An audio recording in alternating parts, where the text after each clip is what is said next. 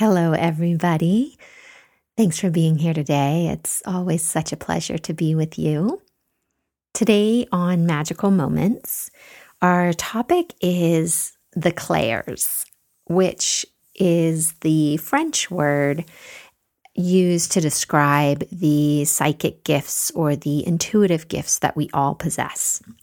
And there's four main gifts clairvoyance, claircognizance, clairsentience, and clairaudience. And basically, clair means clear.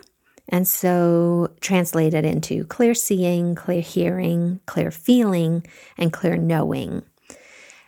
There are some other smaller ones. Dreaming is also a psychic gift of a lot of people. But these are the four sort of main ones and the four channels that our intuition and our psychic abilities come through. So, clairvoyance or clairseeing is our third eye and this ability to see images, to acquire our extrasensory knowledge through what we see. And this can range anywhere from somebody really seeing things as a movie playing out in their head or having premonitions or just really having these very vivid images, all the way to where it's just a wisp or it's more of like an idea of an image that comes through and you just know what it means because of this sort of almost apparition type sensation of an image that manifests sort of right in your third eye in your forehead.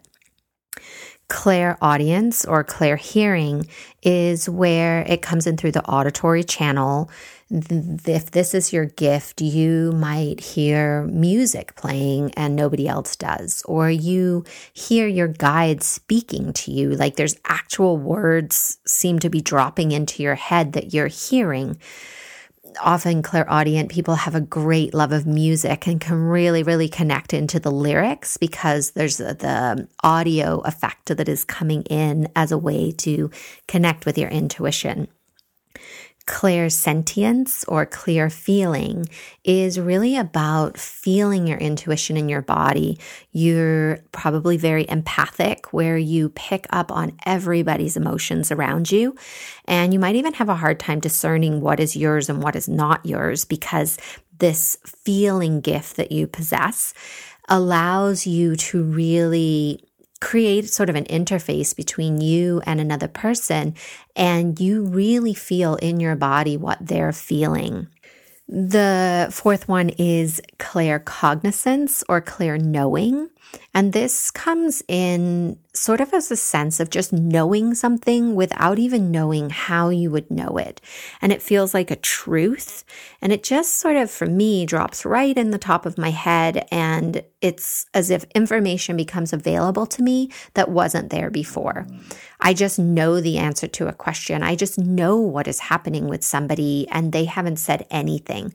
But my intuition is this sort of knowing what is happening for them. Some of the ways you can pick up on what your primary channel might be is noticing the way that you reference the world around you.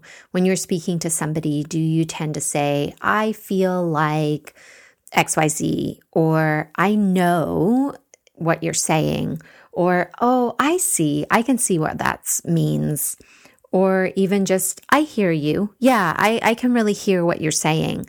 Noticing how you phrase things or how information comes to you can give you a key or a clue as to how you are interpreting information from others, from your environment, from yourself, and can turn, tune you in to which channel you most occupy. A way you can practice this is start to have some awareness around how your extrasensory gifts are showing up in your life, in your body, really tuning into the way that you receive information as a way to get more in touch with which one of these gifts is your primary gift. We all have all four of these ways of interpreting and receiving information for our intuition. Typically, we're born with one of them that is stronger. And so I find it helpful to work with the one that is most strong for you.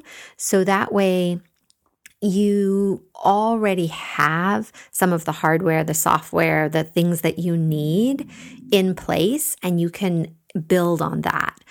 And I find it's a little more easy to start creating that connection with your guides, start listening more to what your internal knowing is saying if you move through this channel that is a little more prominent for you. And as you play around with this, Play is the main word here. Get really playful and curious and excited, and ooh, this is really fun. When we put pressure on ourselves or we get upset that we're not connecting in the way that we want to do, that just automatically shuts down our ability to connect with our intuition. And if you're still having trouble, I do have a quiz on my website that will help you determine which is your primary channel and gift. So enjoy. Namaste.